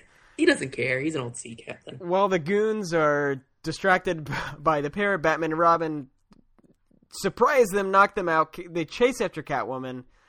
Uh, for some reason, a bunch of feral cats are running after her. She trips over one. Batman loves the irony of that. She's literally tripped up by a cat. And he's like, you know, we've got to lock you up. Uh, and so they take her away. The next day, I love. Bruce is like, glad that's over. I hope Linda will forgive me now. No, she does not forgive you. That's the. She really doesn't, right? I don't think she forgives him. I don't think she shows up again. I like Bruce wearing the ascot though. Good ending to a. I mean, it's an okay story, right? It's got some weird moments in it. It has some weird moments in it, yeah. I'm dreaming of a white Christmas, just like the one. The next story, the boy who wanted to be Robin. This story is like kind of depressing because Actually, you, yeah, I, you, you read it now and it's like, oh, that's kind of kind of weird. But I guess at the time it was fairly commonplace. Yeah, so I, I in fact for a Christmas episode, as I was reading this issue, because we knew this issue had a um a Christmas special at the end, so like let's do this as a Christmas ep- episode for our podcast. It's got two pretty depressing stories in it, and this is one. But hopefully, it ends Yeah. on a more merry note. But we'll see. um, so the splash panel for the boy who wanted to be Robin, we see Robin shaking hands with some orphan, some ratty looking child. Batman's punching a guy. I mean, that's actually that's, That's it. of- that's it. That's all you need to know. That's but we'll we'll continue with the rest of the story. We see a mysterious figure uh, smoking a cigarette. Who is he, who is this guy? It looks like you know he's very shady. He's kind of hanging out by this warehouse when he's he's watching some scene. And what scene is he watching? It's Batman and Robin taking on some guys. These guys have guns, but Batman and Robin are just have using Tommy their- guns, not just like handguns or anything. I mean, these guys have machine guns. yeah, some serious, serious. Uh, they're packing heat, right? Yeah, they're taking on these guys. They knock them out, throwing them around. Batman throws one guy in this plaid suit. When you see a guy in a plaid suit in a Batman comic, he's almost always a criminal. Or always Jim Jones. I think that's him. I mean, that's the That might be Jim Jones, or maybe it's Hitler. It looks a little like he's got the mustache. I don't know. That's true. Batman and Robin do a lot of just like tossing. Yes, they don't use guns, so they have to use their their enemies' bodies against them. So yeah, they, they do punching, and then it's just like launching these guys. So they knock these guys out. They're but the, really they're looking for the the leader of this gang, uh, Knuckles Congers. They're, they're his gang. Uh, Batman says he's the He's the sleekest, crim- yeah, sleekest criminal in Gotham City. If only they knew how to catch Knuckles. So who was this mysterious man who was watching this fight? It was none other than Knuckles Conger. I don't know how Batman and Robin didn't notice him. But he's like, they just knocked out my toughest guys in maybe 30 seconds. What am I going to do? I've, I've got to stop Batman and Robin. So he goes to this bar. He's sitting there drinking an entire bottle of whiskey, smoking a cigarette. Uh, he's thinking, what can I do? Batman and Robin, they're, you know, they're working together. They're like gears meshed together. I, you know, I, I've been an athlete. I've been a boxer, an acrobat. He's like, I could get, I'm in shape, but I, need something more. I, I need. thi- Knuckles, Knuckles is a real Renaissance man. You know? yeah, I know he is. He's, a boxer, an acrobat, a criminal. Oh, he's got it all. He's got it all. Um, he's like this. Then the He's idea. a, a fencing expert later. Yes, we see later. He's, he's yeah, he's multi talented. He's like in early parkour. He the way he buildings. and- We see he's got he's got an idea. Batman has Robin. He's gonna recruit some kid to help him. So he goes walking the streets. He sees this kid who's shining shoes, five cents. Um, this kid's reading some kind of blank pages. It looks like there's nothing written on these pages. And uh, this kid, Bobby, Bob, can't read. yeah, he can't read. He can't. He's Bobby Dean. He's a homeless boot shiner. Uh, this is what is kind of his sad. parents are his parents are dead. Yes. He used to go to school, but now he doesn't because he's homeless. Yeah, it's it's kind of depressing. He's shining shoes. Uh, so Knuckles Congers says, you know, what are you reading there? He's like, it's about Batman. Uh, I've always wanted to be like Robin. He's the luckiest kid ever. And the guy's like, you know, I can. I I bet you'd like to be. uh, How would you like to help me out? Um, what does he say? He goes, oh, you're an orphan. Do you ever do any athletics? Well, let me. It was getting a, little- it was getting a little strange. Yeah, I thought he's like, you want to come join my youth athletics club? point. He's like, it's called the Second Mile Club. Uh, so the kid's like, yeah, I was a track champion. Uh, my mom and dad died, so I had to leave school. Now I'm out here all by myself. And the guy gives him ten dollar bill, which is, looks just like a piece of paper. It doesn't look like real money. but Bobby Dean's, you know, he's stupid. He's homeless kid, he is excited. He's like, so see, I'm Knuckles. Congers says I'm like Batman. I hunt crooks. You know, you, we can train together, and you can be just like Robin. And the kid's like, that I am now the second luckiest kid in Gotham. So they go to Knuckles. I guess he has this large barn. They're training there. Um, they're doing some flips on some ropes. Tank tops and short shorts. Yes, it's good. It's a little weird. They're they're tight walk, tightrope walking, climbing the exterior of the barn, learning jujitsu, wrestling. Hmm. I know. fencing. And you know, when when you we say climbing the side of a barn, they're not using ropes. They're just literally climbing the Yes, side of a yes. barn. And, and when, while they're climbing the barn, Bobby says, "I never thought I'd do all these things." Well, yeah. Whoever thought they'd climb a barn, Bobby? Not the sharpest knife in the. Uh, we No, we he, see he later. really isn't. They they bring that up too in the story. Yes. So uh, Knuckles Congers, of course, he's using Bobby for, for. He's telling Bobby that they're gonna, you know, fight crime, but really they're just committing crimes. He's like, "We're we're pulling our first job. I mean, uh, striking our first blow at crime tonight." He's got. He's, we got a. I've got a line on a crooked jeweler. So Knuckles Congers tells Bobby they're gonna break into this jewelry store, steal these jewels which are fake. You know, bust up this ring. So they break in. They're climbing the exterior of the building. All Bobby cares about though is his costume. Do I get a costume like Robin? Yeah, he uh, no no no no no. We're, he's like plain clothes, and Bobby's like, oh well, whatever you say. I would have liked to see Knuckles and Bobby dress in Yeah, he, I would have liked to see like Knuckles, like his outfit have like a pair of knuckles on it or something. and Bobby's Bobby. gonna hit a bee or something. Yeah, I would have liked to seen that. So they break in, knock out the guard, which who Knuckles tells Bobby is a criminal. They steal the jewels. The police show up. Bobby's like, "Oh, that's good. The police are here. We'll just explain." He goes, "No, no, no. We got to get away. They don't. We're still new to this racket. You know, they they they won't believe us." So they get in their collapsible gliders and glide off. The next day, Bobby's reading the paper. It says thieves get gems, dodge police. Uh, he's like, "Don't worry about it." They don't. The cops don't even know that the jeweler was crooked. It was us. Yeah, it I mean, we're fighting crime here. Bobby's like, "Okay, whatever." Later, we see more crimes are committing. and They're blowing stuff up.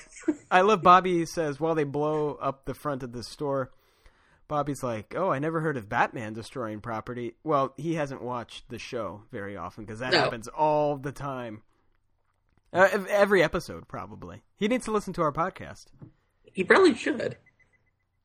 I like to think that Bobby Dean is Harry Comer as an adult. We see. I love the next panel. Um, Bobby's still asking. He's like, you know, you are you sure we're really doing the right thing? Uh, But he's asking this, asking uh, Knuckles this as they're sliding down a Because they're zip lining. yeah zip lining. Uh, they, they talk a lot while zip lining. In this episode. Well, they do talk a lot while they're on the job, just talking about their feelings and life. Yes. I mean, he's like a homeless kid. You know, he doesn't have his parents. You know, we need someone like Knuckles to look up to. Um, the next panel, we see them pulling another job. Knuckles is using a gun. Bobby says, "You know, Batman and Robin never use guns." The the very Wait. cover of this issue, Batman's shooting a gun, and Robin's loading the bullets in. Come on, Bobby. But who's Knuckles shooting? He's shooting a door. It appears. So Bobby, he he's confused. He thinks, "What's going on?" I mean, are are we really on the right side of the law here? What's happening? Uh, later in the in Wayne Manor, we see uh, Bruce and Dick. Dick's reading the newspaper. He's like, you know, I'd like to meet this Bobby kid. You know, what's the, what are they they up to? This Bobby and Knuckles. We got to bring them down. So they race off in the. I like Uh, the police and like all the newspapers know that this kid's name's Bobby. Knuckles and Bobby. I, I, yeah, that's interesting. How do they know that? I'm not sure. I think Knuckles released a press release. I think that Knuckles is very happy that he's now in this fake crime fight. He's like in the he's like in the limelight. You know, people Yeah, want to know about it. him. You know, like the, the bad kids are like, "Oh, I'm gonna be Bobby when I grow up. He's the luckiest kid in Gotham." so somehow Batman and Robin know where Bobby and Knuckles are going to be. They race off in the classic Batmobile with the like kind of the Batman face on the front. I I like this Batmobile. Yeah, it's pretty cool. So we see I like I like the next panel where they're cl- where Bobby Yes. and uh, Knuckles are climbing up the side of what appears to be a very very large building, yes, they they a make it on the- skyscraper basically. Bobby's like, I, I'm glad I don't have to climb that over again. So Knuckles is like, uh, let's steal this money. Bobby's like, are you sure these are counterfeit? How do you know? And while they're zip lining down, he's like, don't, don't even worry about it. Bobby's like, are you sure you're not messing with me? Are you lying? Are you a criminal, basically? And Knuckles goes off on him. He starts choking Bobby. He's gonna kill Bobby. He's uh, He just is- Eddie's like, I'm going to train another kid. Maybe it's time to get rid of you and find another kid. that won't be hounding me all the time. Jeez, Bobby, shut up. Gosh. And he's letting Bobby drive. I know. Yeah, just then Batman and Robin race off. He's like, Bobby, get behind the wheel. Let's go. Bobby's like, what? It's Batman and Robin. Why are we running away? Uh, Knuckles says it's a, really a fake Batman and Robin. Um, Batman's on the West Coast. That's what that's what he says to Bobby. and it's just gangsters pretending to be Batman and Robin, and one of them is a dwarf. I like to think that the one that's being Batman is the dwarf. that's what he said. Yeah, just don't worry. It's they're fake. They're not real. So they Knuckles and Bobby get get away. They're using these kind of like extendable rods to hook onto a street light. Get away. The Batman or Batman and Robin race under. They can't stop because the Batmobile is going 90 miles an hour. That's a high speed chase down these city streets. Later, uh, Batman and Robin go back to where Bobby and Knuckles were before the building they were robbing. They're trying to see if they came back. They were hiding out. Bobby jumps, tackles Robin. He says, I got you, you imitation hero. Batman's confused. A noose comes down, comes around Batman. Bobby looks very excited. Batman gets kicked in the face by Knuckles and knocking him out. Oh, pistol whipped also. That looks like it hurt. and he shoots Robin. Yeah, did he actually hit Robin? It looks like he did. Either that or Robin's pretending that they got hit. I'm not sure what happened. So Robin He's over dramatic anyway. Yeah, that's true. Robin shot. Uh, Bobby realizes on he's on the wrong side of the law. Robin is, it's the real Robin. It's the real Batman. Uh, but Knuckles says, "All right, we gotta we gotta kill Batman and Robin here." I like how Knuckles doesn't mess around. Most criminals kind of set Batman and Robin up in this elaborate trap. Knuckles is like, "Let we will kill them." Bobby tries. He says, "If you stop me, you're gonna, you know, they you're involved in these crimes too. You're going to jail." The big house. Just as just as Knuckles is about to shoot Batman, Bobby tackles him face first into the groin. Judo whips him around into a pole. Uh, but Knuckles recovers, pistol whips Bobby. But as all this is happening, Robin, who's who's wounded, so I guess he was shot, climbs up, revives Batman. Batman gets up, kicks Knuckles in the face, knocking the gun out of his hand before he could shoot Bobby.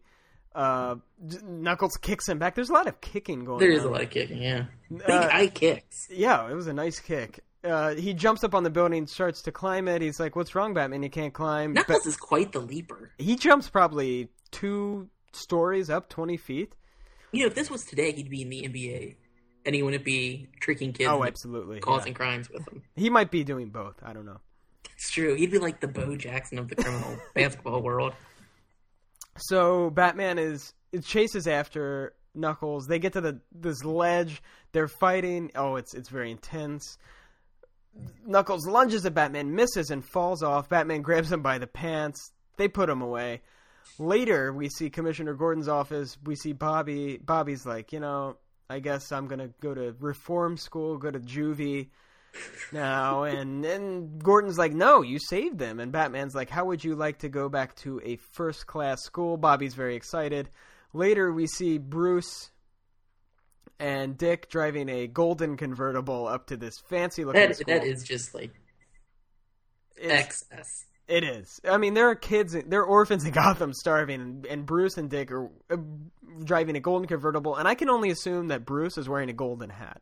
Yeah, that's So- all I can say. And that's like solid gold. That's not like gold plated. No, it is it's solid. it is a sol- gold. all the components of that, even the wheels are gold. that that car weighs like twelve tons. I mean, it is. It's just like solid. I don't know how much gold weighs, but a lot. I know that. We see I, I we see Bobby in his school uniform, which looks like this weird military uniform. At first, I thought he was when I kind of was flipping through this issue. I thought that they got. I honestly thought they got Bobby a job as a doorman at FAO Schwarz in New York City because he's got this weird like marching band style hat on, and he's saying he's doing all right. It's you know He's won medals. What kind of school is this? yeah, it's very weird. I'm not sure what's going Somebody on won here. some medals. Dick's like, I wish I was Bobby. Dick hates being Batman's crony, so. But I mean, he does get to drive in a gold convertible. So uh, yeah, that that's a plus, I guess. So overall, And he, this, does, he doesn't have to dress like a doorman. yeah, they, Bobby is very excited to wear this ridiculous uniform. I don't know. Overall, a decent issue. It did end on a happy note. It did, yeah. Jingle bells, jingle bells, jingle all the way. Oh, what fun it is to ride on a one horse open sleigh. Jingle. All right, the next story. I think this is one of the most interesting Batman stories I've ever read. It's In some ways, the most. it's the most bizarre. yes. And that even takes into account because you know, like a lot of people are like, "Oh, the Grant Morrison run on Batman was so strange." You know, I, I, you know, I had to have like notes to know what was going on. No, this is like a million times more bizarre than that. Yes, I was. I had to have notes to know what was going on in this. The, the all you need to see. I mean, okay, the cover or the splash page here, and this this story is titled "The Two Futures." The splash page, we see Batman and Robin standing on this kind of this mountain, and in the background you see And this. they're very excited. Their Yes, arms are oh. stretched out. You see this beautiful golden city beneath Batman and Robin, Gotham City dump. It's full of Nazi war equipment like a tank, a- Planes. planes, a submarine. And there's a couple Japanese ones too because I see the wing of one Oh of the yes, planes and yes, has like that's the. right. So some Axis war. Uh, Not only is here. is it funny that that's what's down there, but I like the fact that their city dump is literally at the. So Gotham is on a hill, yes, and and their dumps at the bottom of the hill. So it's like they just like push their trash off this hill. it's like every week, like everyone gets together and they just go, okay, let's put our trash right here at the edge of the city, and then we'll just push.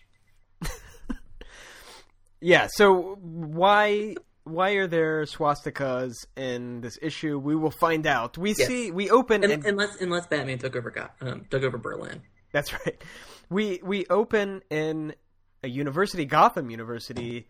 Uh, Batman and Robin are there, kind of running around. Batman's like, "We got to go talk to this professor." They, they never really explain why they're talking to this history professor, but uh, they are.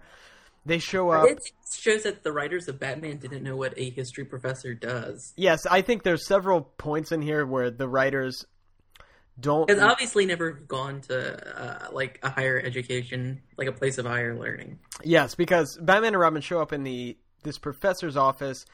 Um, they want to know that something's worrying them, um, and the professor is his office. By the way, it looks like Oxford. He's got these huge books, a globe, this fancy chair. That's not. I've never seen a professor's office that looks like that. So. He's currently writing a book on modern history, and Batman and Robin aren't in it. yes, I love that.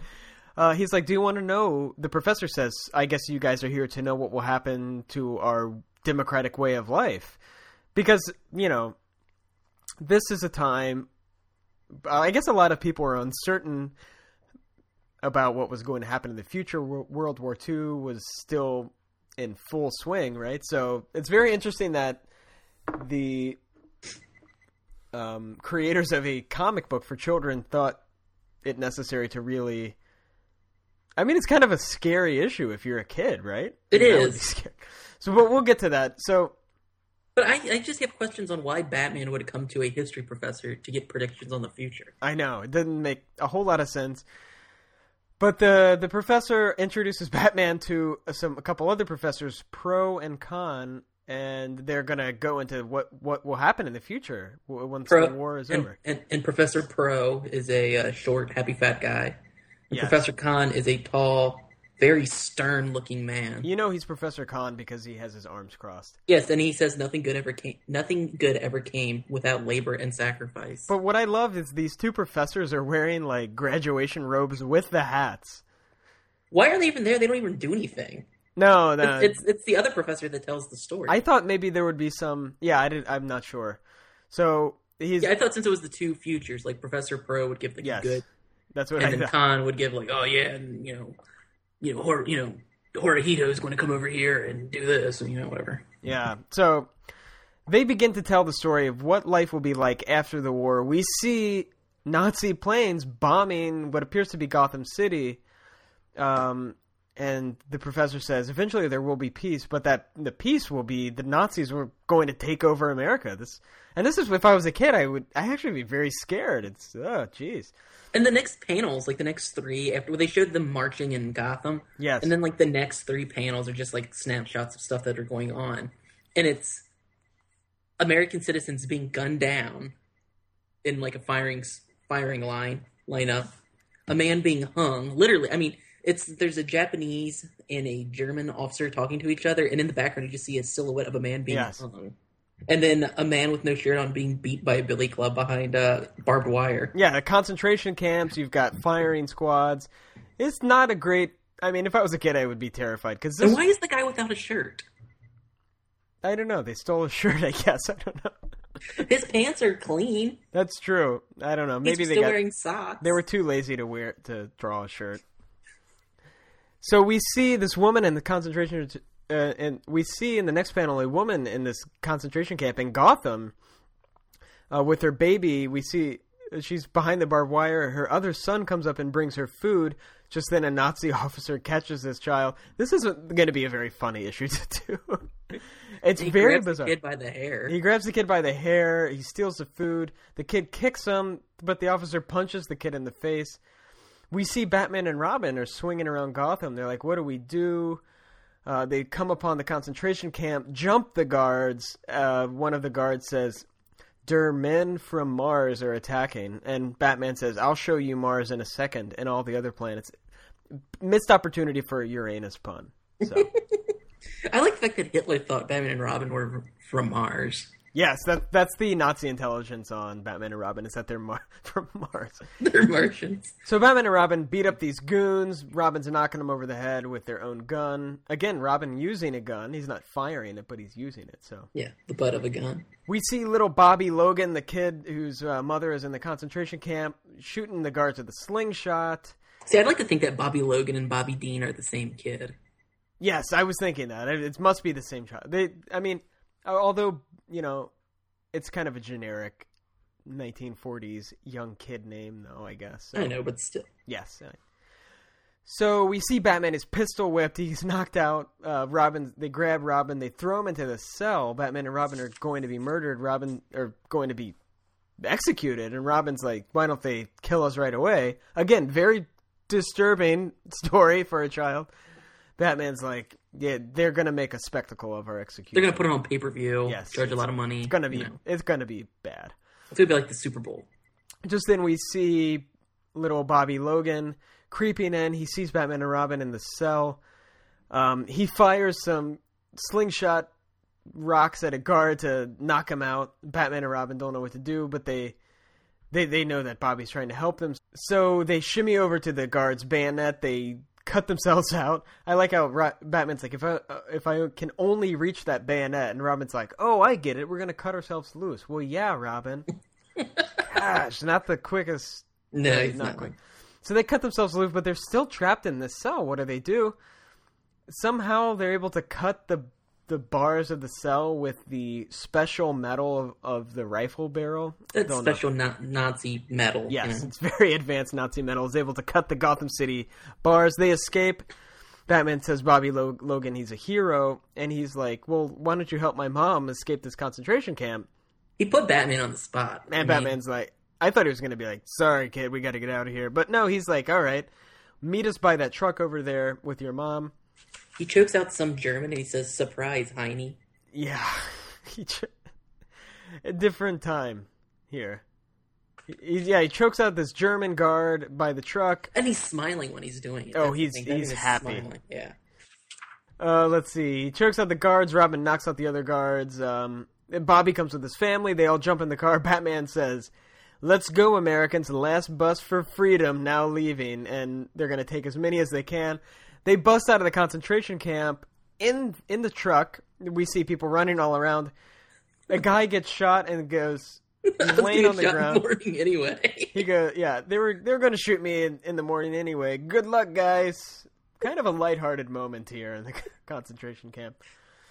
Batman and Robin are mowing down guys in the in their truck. Just, but the Germans are, oh well, it's the Japanese yeah, it's Japanese. Chasing after them, shooting them down. Uh, Batman's like, take the wheel. He jumps out With a gun, by the way. with a gun. Yeah, he's like, I'm going to show them what's up. Okay, okay. and the, a different time, but I feel like I have to read this because it's so ridiculous. Batman throws the bayonet at the Japanese tire, and he says, "I quote." These yellow devils are going to have a blowout, and the the somehow throwing the bayonet in the tire causes the car to explode. car to explode. Um, Batman and Robin, they're trying to stop these guys letting those letting the concentration camp people get away. Um, but they get shot, they're mowed down, they're captured, um, and they're in a firing line.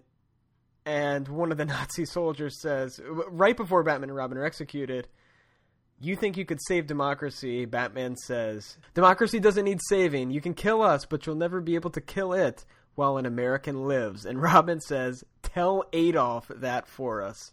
Burn. That was a burn. So that's even, the- even in the face of death, you know. Yes. still can be. Yes, that's the end of the first of the two worlds. That's the We- first future. We I like how they predicted. I like how these professors predict. I mean, these professors got around. They're like, "What do you think's going to happen?" And this is like, "Well, this is what this this will probably is what's going to happen if you know the Germans win. It's going to come down to the Germans and the United States versus Batman and Robin."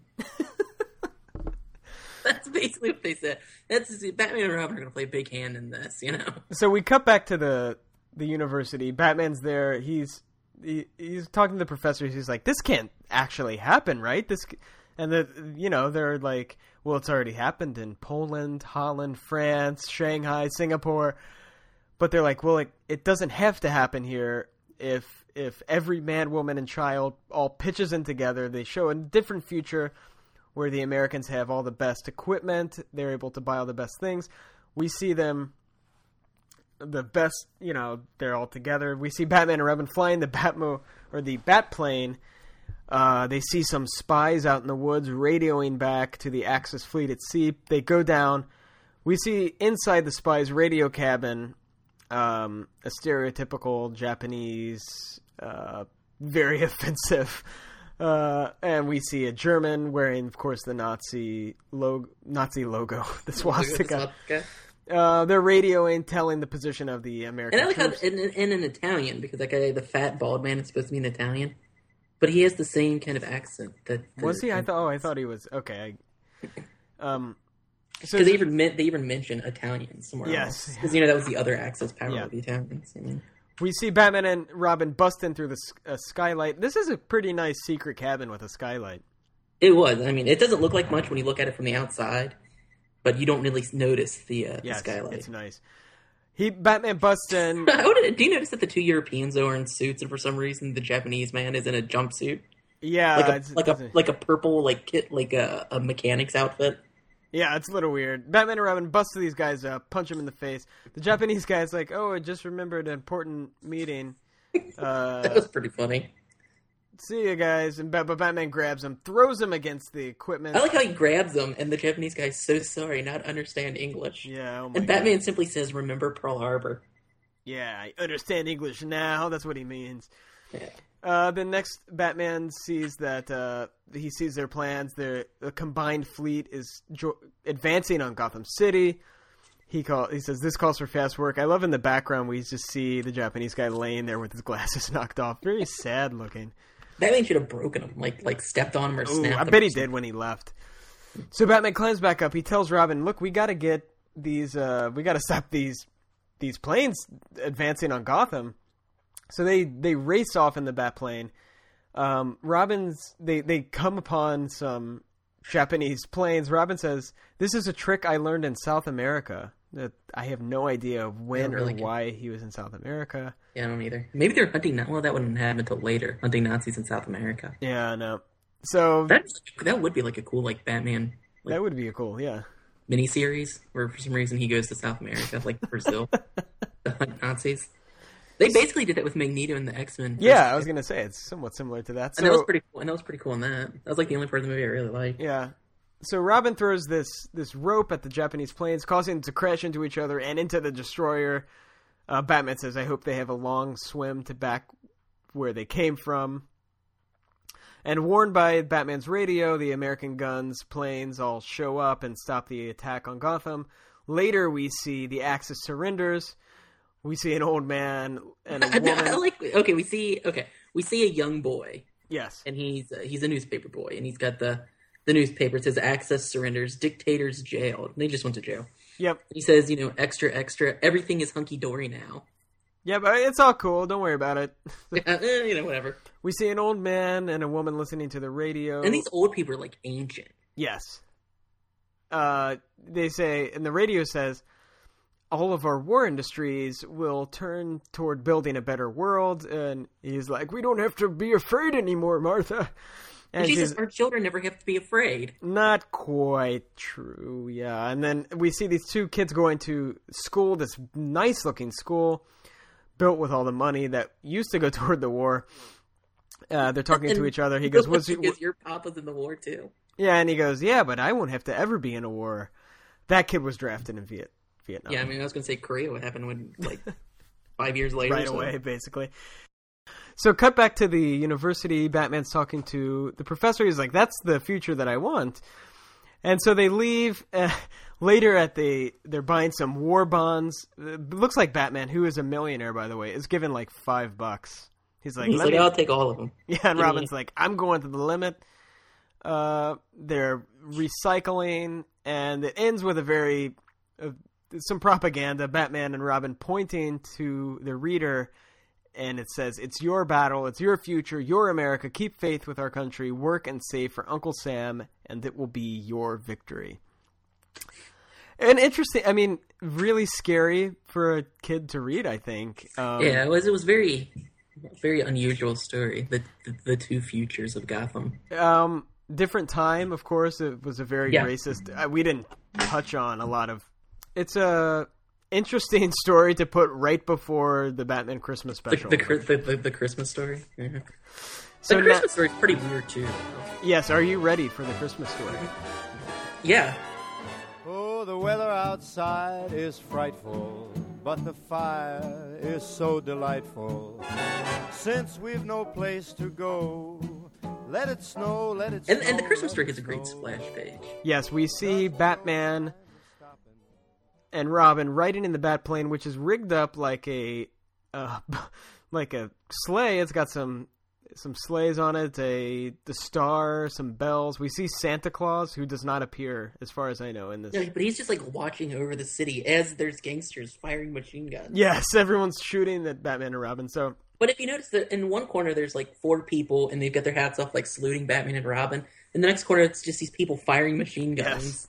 And then Santa Claus just watching over everybody. a little weird. So we open downtown Gotham. Bruce and Dick are out shopping, having a great time, all kinds of presents. They love. They're rich. They love it. Oh, they lo- living it up, living it Yeah. up. Buying toys. I mean, look at all. Yeah, look at all these gifts. I mean, Dick can't even hold all of them. No, he's, dropping, them. them. He's like, Yeah. oh, it's happening all the time. They're laughing. They see an orphan boy. Uh, he he, Batman and or Bruce and Dick go up to him, hand him some presents. Bruce gives him some cash. He's he's, I mean, it looks like he gave him a dollar. Big deal. I know, and he says buy Christmas dinner with it. And they walk away and they're very it's not even like, oh, you know, we really helped that kid. They're like, man, that felt good, you know. They're doing it for themselves. Oh, absolutely. Back in Wayne Manor, they're walking. if they in- really care, if they really care, they would have done the Batman and Robin garb tonight. They would have gone to a soup kitchen or something. Oh, I know. That's what I thought was going to happen. But back in in uh, Wayne Manor, they're sitting by their fire, this luxurious tree, tons of presents. Yeah, hundreds of presents. Uh, Bruce comments how they have so many friends to send them presents. It's Christmas Eve, by the way. I should point that out. And Dick's like, you know, I've got an idea. Let's bring some some with this Christmas cheer to the loneliest men in the world. And I thought they're going to show up Steve and Andy. That's what was going to happen. I and I like how I like how we're the loneliest men in the world. I don't know. Bruce says, I was hoping you'd suggest that. That's kind of weird. Um, but we shouldn't do this as Dick Grayson and Bruce Wayne. This is a job for Batman and Robin. They throw on their.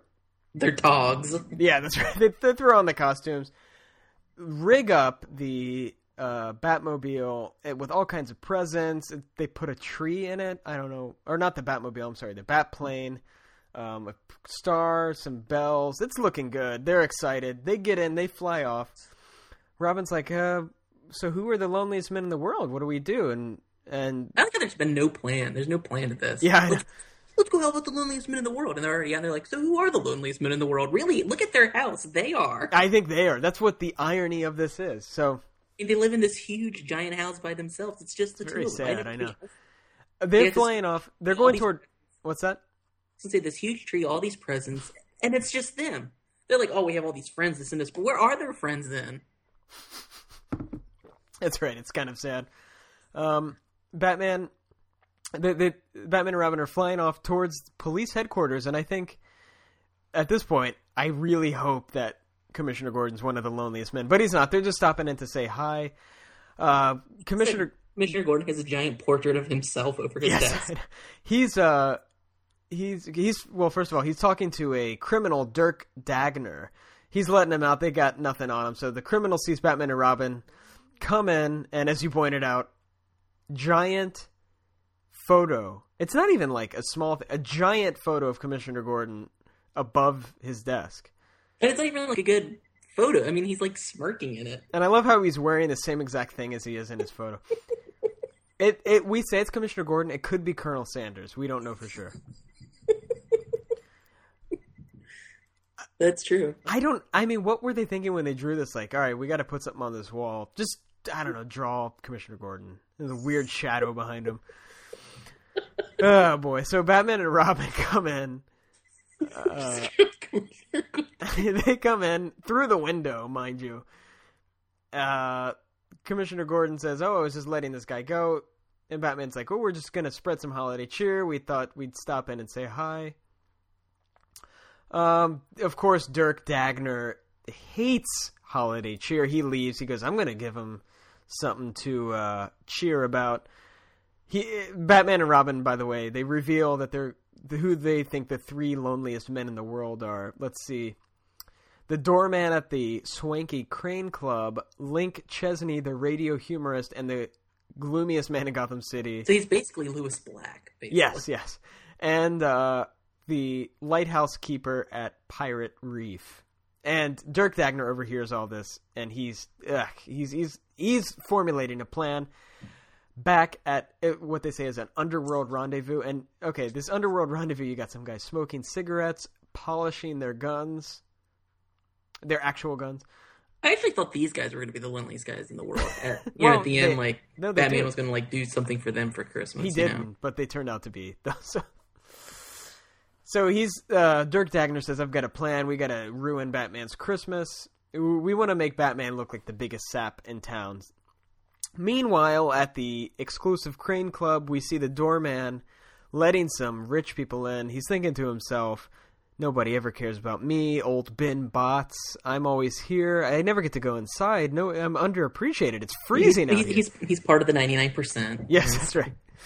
Uh, Batman and Robin all of a sudden jump in with some presents. They say, uh, "Merry Christmas! Have some presents. Come on in. You're going to be our honored guest in this club." Inside the club, we see some balloons with musical notes on them. A guy playing a saxophone. People are. This is a swanky club. You know. And they're in, they all have weird hats on. Oh, that's how they celebrate in Gotham. They're about to eat some sherbet. Maybe About to change their clothes? Yeah. Batman comes in and announces, uh, "Most of us go through life paying too little attention to people around us, but today we're going to honor the most neglected employee, Ben Botts. The I like how he says veteran doorman. Hmm. I mean, he's you know he is the veteran doorman. I mean, when someone wants to like, they're like, oh, we, we want a good doorman, they go him. You know, Ben, he really knows how to open a door. Let's Ben-. Ben Botts is very uncomfortable. He's like, "Oh, I gotta, I, I should be outside. People might get in. What people might not." And they're like, "Just shut up. Just come on in." Uh, the owner of the club, he's like, "Ben Botts, I've got something to say to you." I thought he was gonna fire him, but instead, he's he apologizes for not appreciating him. He's giving him his a raise. Uh, ben Botts is loving it. Some ladies are scooting Hitting up on to him? him. Yeah, man, oh my, oh he, and he he's old enough to be their grandfather. oh my gosh, yes. We have an acapella group singing in the background. Oh, he's loving it. But just then, outside, we see Dirk Dagner and his gang. I love how they say the doorman's not here. We'd never been been able to get past while he'd been on the job. Well, Ben's So- such a veteran, you know. He can spot guy like criminals. But they have away. guns. He knows how to get rid of them. All right, I, I I'll just He's buy that. Yeah. He's a veteran. He's been doing this for years. So they bust in. They say, you know, it's a hold up. One woman yells, "My pearl!" She's very concerned. I know they never say anything about pearls. He just screams it. Um, so they stick a gun right in Ben Bot's face, start stealing his presents. Um, Robin tricks them with this like folding chair, hits a couple of the goons in the face. Batman grabs them. They're throwing them around. Um, but the, just then Batman Robin surprised. stabbed one of them in the stomach with something. Oh yeah, with a pole of some kind. Um, but Batman's surprised by one of the goons with a gun. But just then we see Ben Botts throw a turkey, knocking the goon's hat off, knocking him down. The goons get away, and Batman's like, Robin's like, let's go catch him. He's like, no, we have some Christmas cheer to spread. Just then, the owner of the club says, uh, it was a stroke of genius throwing that chicken. Your salary is doubled. I guess it was a chicken, not a turkey. I thought it was turkey. Doubling his salary. So Just for the chicken. Just Yeah. for the chicken throw. Ben Botts. Can you imagine? Can you imagine if he threw like like a ham or something? I'm tripling it. Oh my gosh! If, if it was a turkey, not a chicken, quadruple. Oh. Ben Botts said no one's ever ever had a be- better Christmas than me. Batman's got like this weird embrace, like touching both of his shoulders, saying "You saved my life." weird. Um, the, back in the bat plane, they race off. Just so too funny. That man with like holding holding him. You saved my life. I know. We'll put that panel up. It's very strange. Um, let's see. So we see Dirk. He's racing off. He's going. He knows Batman's plan. He overheard. He's like, "We're gonna go to Link Chesney, the radio humorist's humorist's place, and ruin Batman's plan." We see Link Chesney. He's sitting by himself in this huge mansion. I guess he's a radio guy. I'm not totally sure what his. He's like a radio humorist. so uh, he's all by himself. The doorbell rings. It's Batman and Robin at the door. He's like, "Thanks for trying. It's no use. Uh, people are cold and they've chilled me permanently." I thought he was going to become Mister Freeze all of a sudden. uh, but Batman's like, "Come on in. We'll we'll cheer you up."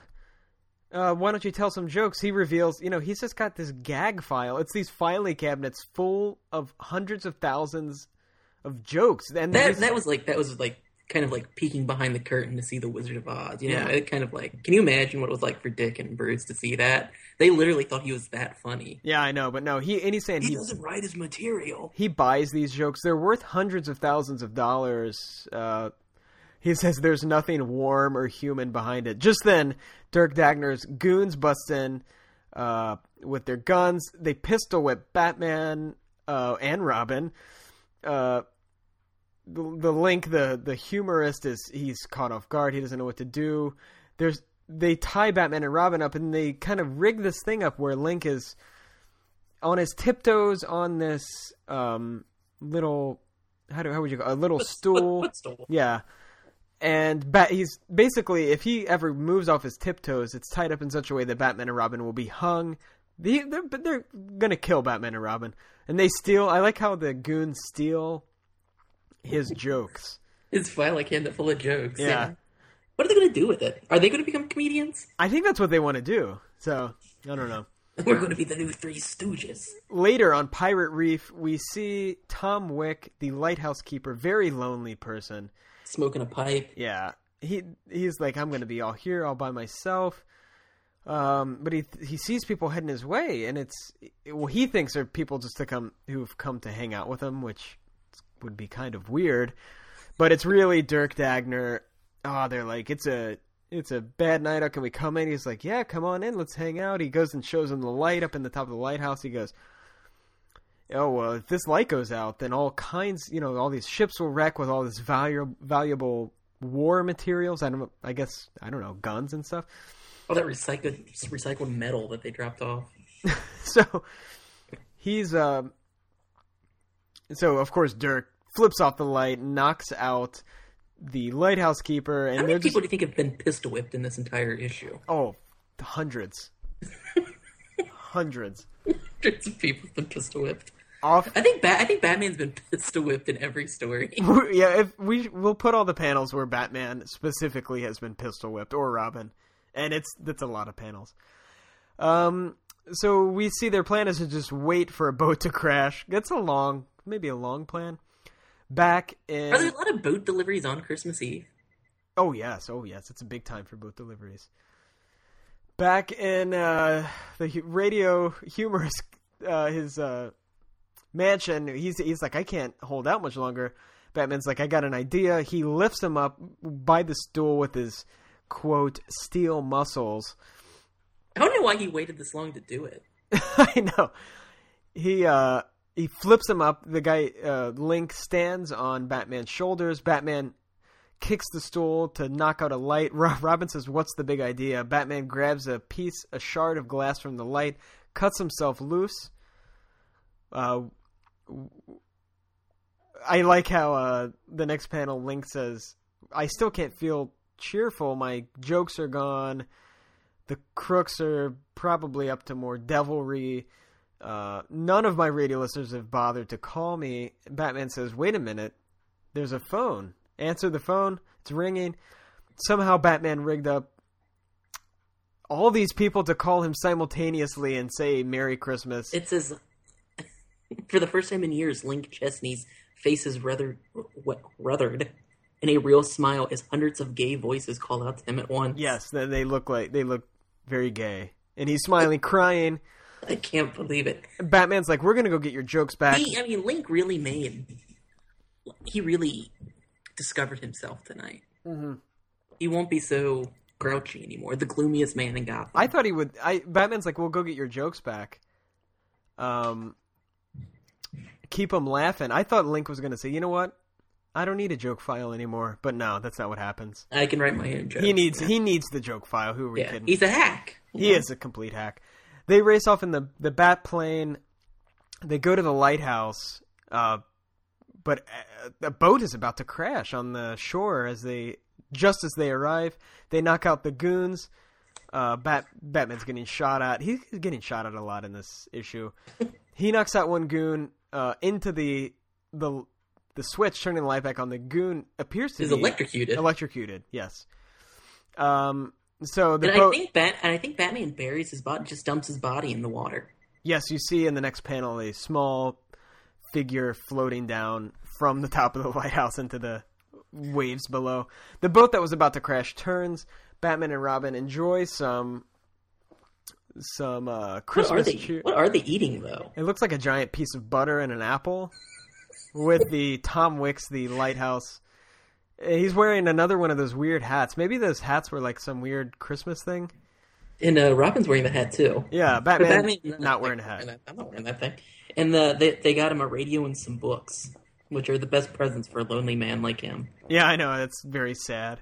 Um, the next panel, we see Batman and Robin dropping off Tom and his goons with a big bow for Commissioner Gordon. They're dropping him off at the police station. It's like it's like a Lexus commercial. I know. Instead of a Lexus, it's criminals. So uh, the I like later, think that's where Lexus got the idea. yeah, Like there's an a Lexus executive reading this issue and says, "That's it, that's it." we see Batman and or Bruce and Dick at Christmas Day opening up all their presents. Dick appears to have grown a mullet actually, and he's opening up a bowling ball. Is that a bowling ball? It looks flat to me. And maybe it's just a plate, a black plate. I was like, is that a record or is it a? Oh, I don't know. But at first I thought it was a bowling ball, but I'm like, but that looks flat, and he's like holding it like no problem at all. We'll post maybe this up. I don't know what it is. We should post this panel up and let the Batmites decide. Is what needs to happen. Yeah, I agree. And then uh, Bruce turns to the reader and says, "We would like to wish our friends Merry Christmas." And that's the end. The Christmas issue. That's it. That's that was Batman's Christmas story. I would. I I was hoping Batman would team up with Santa Claus, especially from that splash page. But Yeah, yeah, that would have been pretty cool. so an interesting issue, some depressing stories, but most of them had kind of a happy ending. Even the Yeah. concentration camp one, but Some depressing stories, some disturbing panels. oh, lots of disturbing panels. We'll have lots of good stuff to put up on the uh, the Facebook page. Yeah, I mean it all it all adds up to Batman Christmas fun, That's right. golden age fun from Batman and Robin. So any any uh thing to any other comments on the issue? It's it's a lot. It's a lot of story. Oh my, I'm worn out. I gotta go hibernate. This is gonna be one of our longer episodes, so this will be It a, probably will be our longest episode. yes. It's gonna be They- almost they two really- hours long. Really crammed in a lot of a lot of story into that that one issue. Oh, Ten yeah. cents. Ten cents. You know. Yeah, I know. So, uh, yeah, we'll look for our Facebook page, facebook.com slash Steve and Andy. We'll post up some panels from this issue. Invite your friends to join, the person who gets the most friends to join, and we'll figure out an end date to this contest, probably Yeah. sometime at the end of January. The most, the person who gets the most people to join will get Justice League Detroit and probably some other cool stuff from us. Yeah, something else. You never know. Send us email, steveandandy at gmail.com. Send us any questions, comments on the show, just anything you want. Um, yeah, it doesn't matter. Put up videos, Yeah, put up, articles. yeah, anything you want us to, if, if you want us to put anything up on our Facebook page, let us know. Yeah, Um, yeah, we're anything- easy. You know, we'll do whatever. Oh, we'll do whatever. Anything, any other, anything you want us to review, we'll do it. Yeah, if you want a special episode of something, just Comments on the Three Stooges, or Yeah. put those up on our Facebook page. We don't care. Exactly. Do you think it's funny though that uh, there's obviously in this Golden Age Batman, there's a, uh Christmas story, and probably every guy that worked on it was a Jewish. Yes, I know. Since pretty much every Golden Age comic book writer and artist uh, were Jewish. so- Yes. Slightly ironic, but I was hoping there. I was hoping to do a Hanukkah uh, episode. I think they, that's probably what they should have done. I would have liked to have seen it. I would have. So, any closing comments? Oh, not much. You know, you already said Facebook. Uh, that's about it, really. Batman really gets you in the Christmas spirit. Oh, I'm, I'm going to go deck the halls right now. Yeah, yeah. Batman. I'm, I'm, when he punched criminals, I'm surprised he never said, um, "Now I'm decking some halls" or something. I know, big mistake. Maybe that wasn't a thing. Maybe they didn't really say that too much. That's true. I don't know. I don't really know enough about Christmas, Christmas. lore. Yeah. yeah, yeah. I guess I have to go to Snopes.com and Yeah. look at all the Christmas stuff. All right, Andy. I will talk to you later. Uh, I'll talk to you later. See, See ya. see ya. Have yourself a merry little Christmas. Let your heart be light. Next year, all our troubles will be out of sight.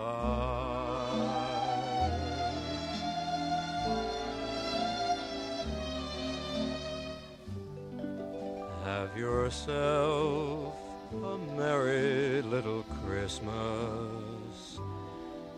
Make the Yuletide gay. Next year, all our troubles will be miles